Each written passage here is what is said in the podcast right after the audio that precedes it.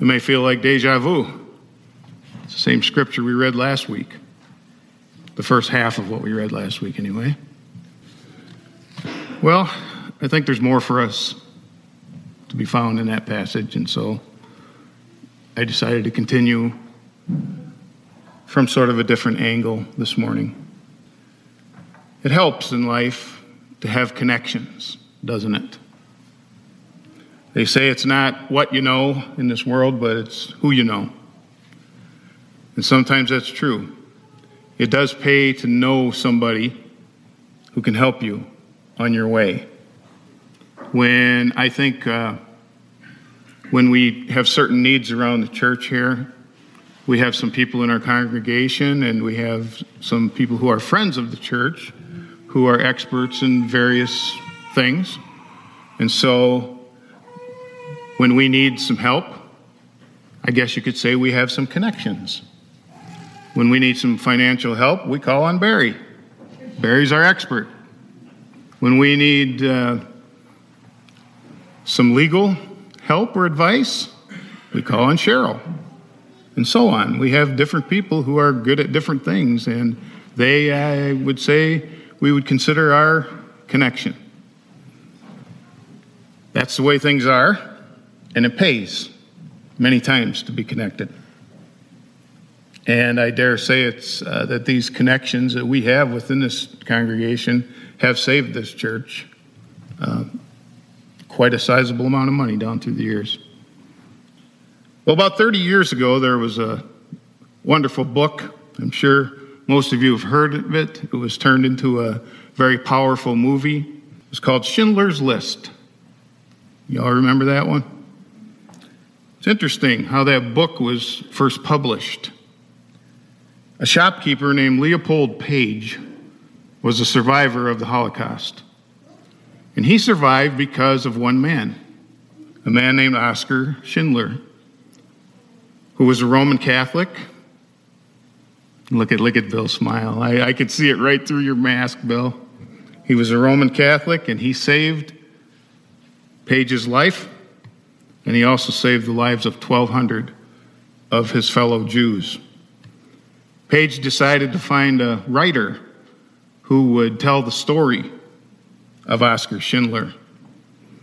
And it was a pretty monumental task. He wasn't sure where to start. But one day, a novelist by the name of Thomas Keneally happened to walk into his shop. And he wanted to buy a briefcase. And Page thought, what a good opportunity. I think I'll ask him. Well, Keneally, her, after hearing Schindler's story, was interested, and he agreed to, to write a book about him. The book is an amazing story of a man who helped hundreds of Jews who would have certainly been killed at the hands of the Nazis. The book was dedicated to Oskar Schindler and to Page's, I quote from the dedication, zeal and persistence, end quote, in getting Schindler's story told. He thought it was important that the world hear this story, and I think he was right. But that's not the end of the story. The book did well, but Page, the shopkeeper, had some friends who had some friends who had some friends, some distant connections. And somehow he was able to get his book, this book to a director named Steven Spielberg. You might have heard of him. Spielberg had just finished Jurassic Park, and Page got an appointment to meet with him. And the first thing he said to him was, Mr. Spielberg, stop playing around with dinosaurs. I promise you, you'll get an Oscar if you will tell Oskar Schindler's story. And he did. And he turned Schindler's List into a major motion picture. The book and the movie, which won seven Oscars, including Best Picture, fulfilled Page's lifelong wish and his dream.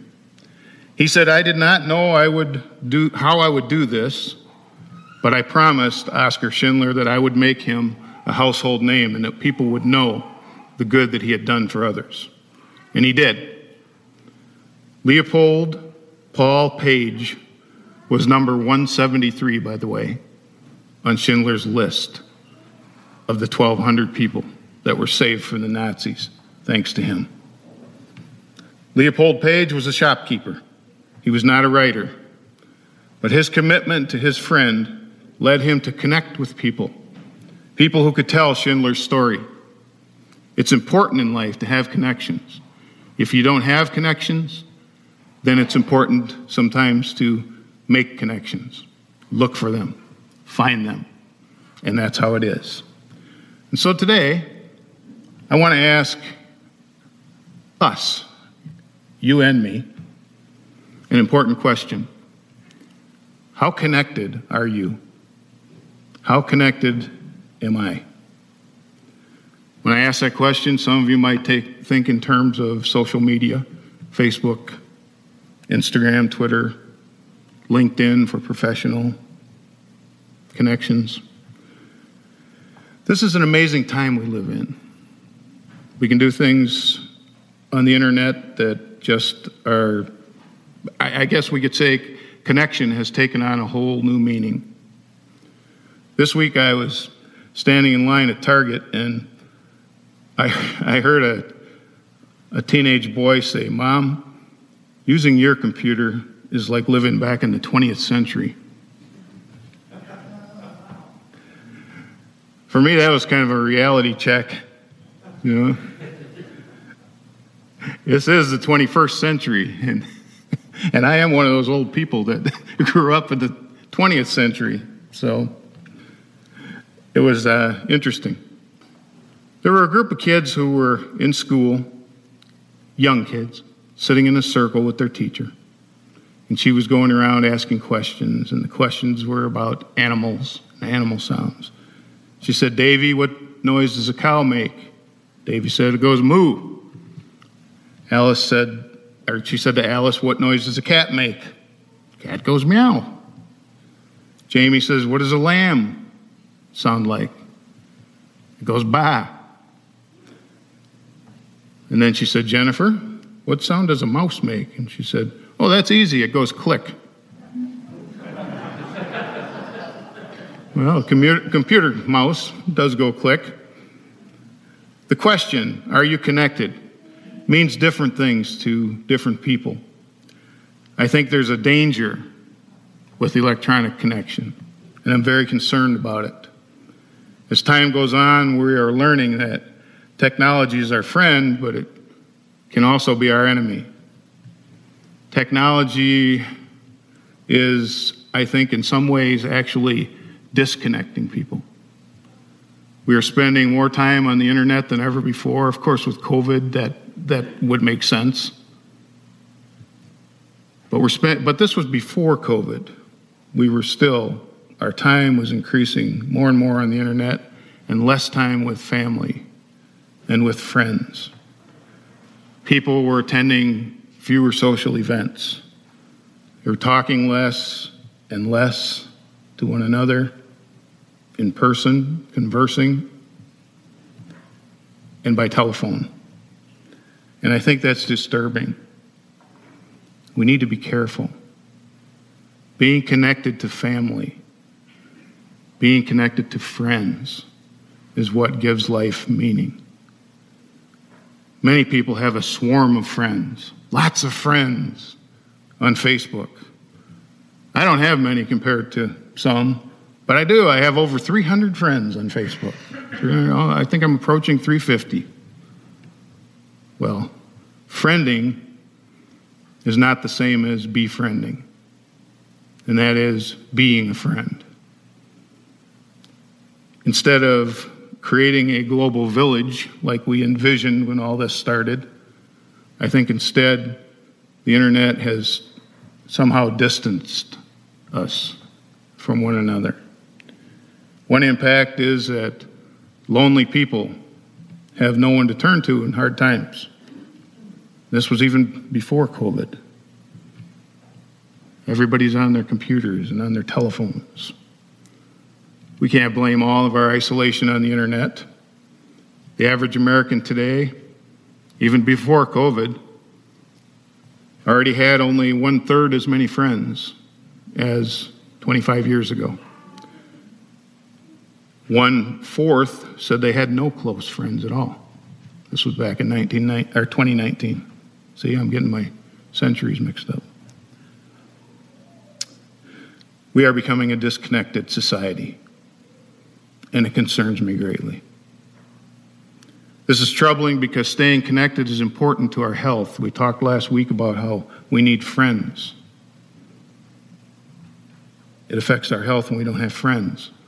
When we don't have connections, it affects our health and well being. Some medical studies are showing that this is true.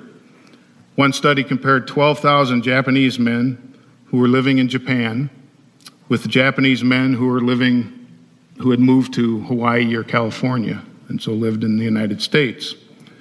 The researchers looked at things like smoking and uh, diet, exercise, cholesterol intake, all that stuff. And then they looked at these factors maintaining family and community ties. The group with the least ties, which was the California group, had three to five more times, times more heart disease. After extensive research, it was concluded that community and family ties actually help protect us against disease and against early death. Stay connected to other people, research shows. You'll be healthier. It's good for you. I still maintain that that's why we have so many people who live to be 100 in this congregation, because we have lots of good friends. But the effects of isolation aren't just medical. Social isolation, we see this because COVID has made it very real to us. But these, the things I'm talking about right now were discovered before COVID ever hit. But social isolation is partly responsible for the fact that suicides, before and now during the pandemic, have just skyrocketed at a very dramatic rate. People are socially isolated. They're distanced, they're disconnected because they've had to be for the last year and a half, year, year and a half. We've had to be. But even before that, it was happening. And what happens when people are so disconnected and they're on their computer and they're on their phone and they're not interacting with others. They're not able to come to church. They're not able to, to go to the restaurant and have a meal with their friends. They're not able to uh, do whatever it is you like to do together and socialize, is that you get depressed. And I see this, and I've talked to people in the last year. It's been so very depressing. But I've talked to so many people who have just lost hope because they've been alone and isolated and disconnected for so long. In his book, Real Age, author Michael Roizen calculates how different factors affect our life expectancy. And for socialization, he names three factors. Number one, having a life partner. Number two, seeing at least six friends at least a couple times a month. And number three, participating in social groups like clubs, like church. The real age for a 55 year old man who meets all three of those criteria has at least six friends, has a, has a partner or a very close friend, and goes to church or other social interactions, his real age is 46, nine years younger than he actually is and you thought being married made you older. Not so. Makes you younger. If the 55 year old man meets at least two of these factors, then his real age is 49. And if he meets just one, his real age is 53. Here's the one that really wakes you up the real age of a 55 year old man who doesn't meet any of these criteria, and many of us have met, have not met any of this criteria during at least several months of the last year. His real age is 63, eight years older than he really is. It has a real effect on our health. For a woman, the real ages that I just named are a little bit different 49, 53, 59, and 61 And the researchers think that that is it's a little bit different. It's a little bit stronger for men because women in our culture are just better at networking. And they many of them have found ways to communicate and to stay in touch with people that are they're close to. And I think that's probably true. And then there's more. When a life partner dies, the survivor risks illness immensely the first year after that death. Retirement also changes social contacts, and it can be stressful depending on how much time and, and, and how close you are to your coworkers. The point is that it's very important at any age and at any stage in life to stay connected to people. And our most important connection is to Jesus.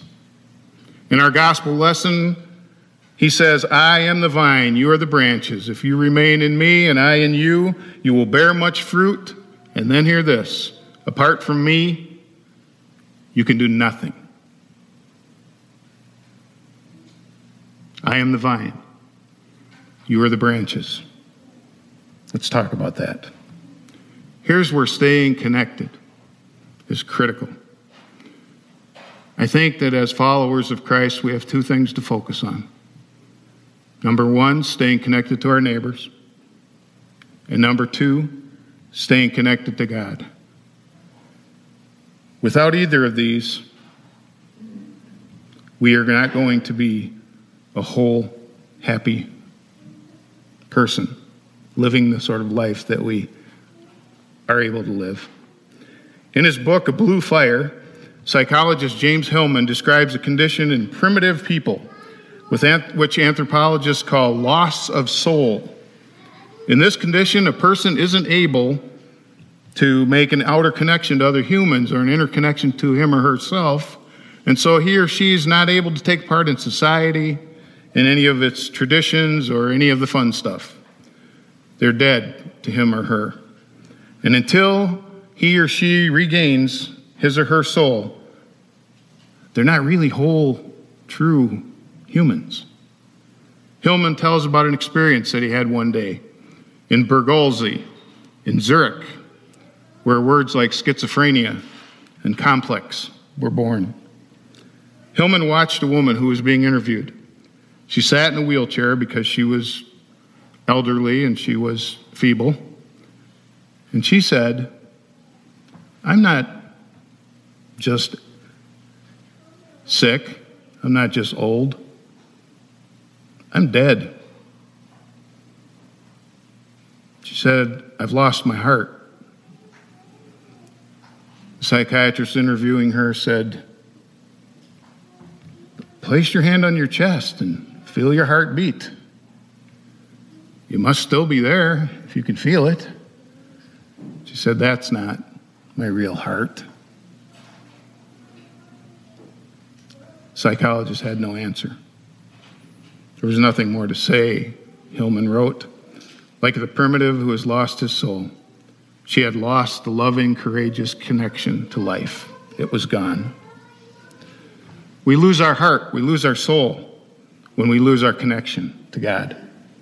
What good is it, Jesus said, for someone to gain the whole world, yet forfeit their soul? We know the answer to that. Lose your connection to God, and nothing else you accomplish will have any real meaning. Lose your connection to God, and you lose the meaning of life. Back during the days of the Cold War, a woman named Svetlana Stalin, who was the daughter of the cruel Soviet dictator Joseph Stalin, she shocked the world by immigrating to the United States for a new life. And when they asked her why, she explained it this way she said, I found it was impossible to exist without God in your heart. Ms. Stalin was right. It is impossible to exist as a full, healthy, happy human being without God in your heart. How connected are we to Jesus?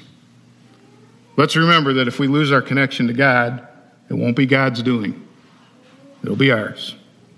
God's love for us is everlasting and unconditional, and God is always there, waiting, even when you aren't connected to Him. A teacher once told a story about a little piece of wood that he kept on his desk. He explained that he took this little piece of wood when he was in a vineyard in the San Joaquin Valley. Small piece of wood was a section of a grapevine that a branch grew out of. The owner of the vineyard told him that if two people were to have a tug of war with this piece of vine, it would snap, but it would never, ever break where the vine and the branch joined together. The place on the grapevine where the vine and the branch join together is the vine's strongest point. Did you know that? Now, if you pull on a branch that goes into a tree, it'll always break at the trunk of the tree. But in a grapevine, that's not the case. Where that vine and that branch join is the strongest point. No wonder Jesus used that terminology and said, I am the branch. I'm sorry, I am the vine. You are the branches. To explain his relationship to us. The strongest place on a grapevine is where the branches are attached to the vine. So, in other words, you don't need, we don't need to worry that our connection to Christ will be broken, at least not from his end. That connection's a powerful one, and he'll never let go. Max Lucado tells about a friend of his named Steve who worked at a pharmacy while he was attending college. Steve's job was to deliver supplies. One of his customers was an older woman who lived alone in a little apartment that was just about 50 feet behind the pharmacy. And Steve would deliver a jug of water to this lady two or three times a week, take the money, chat with the woman a little bit, and leave. And over time, Steve became kind of puzzled. He found out that the woman had no other source of water. She wasn't using the city water, she didn't have it turned on. She relied on his delivery for all of her water needs for washing, bathing, and drinking. She could have had the city water, it would have been cheaper and it would have been plentiful. Why didn't she choose the city water? Well, you might have guessed the answer. The city only sent water. The pharmacy sent the water and Steve. They sent a person. His visits were the reason that she was willing to pay more and have less because there was that connection. Are there people in our community, do you think, that are that lonely? I think there are.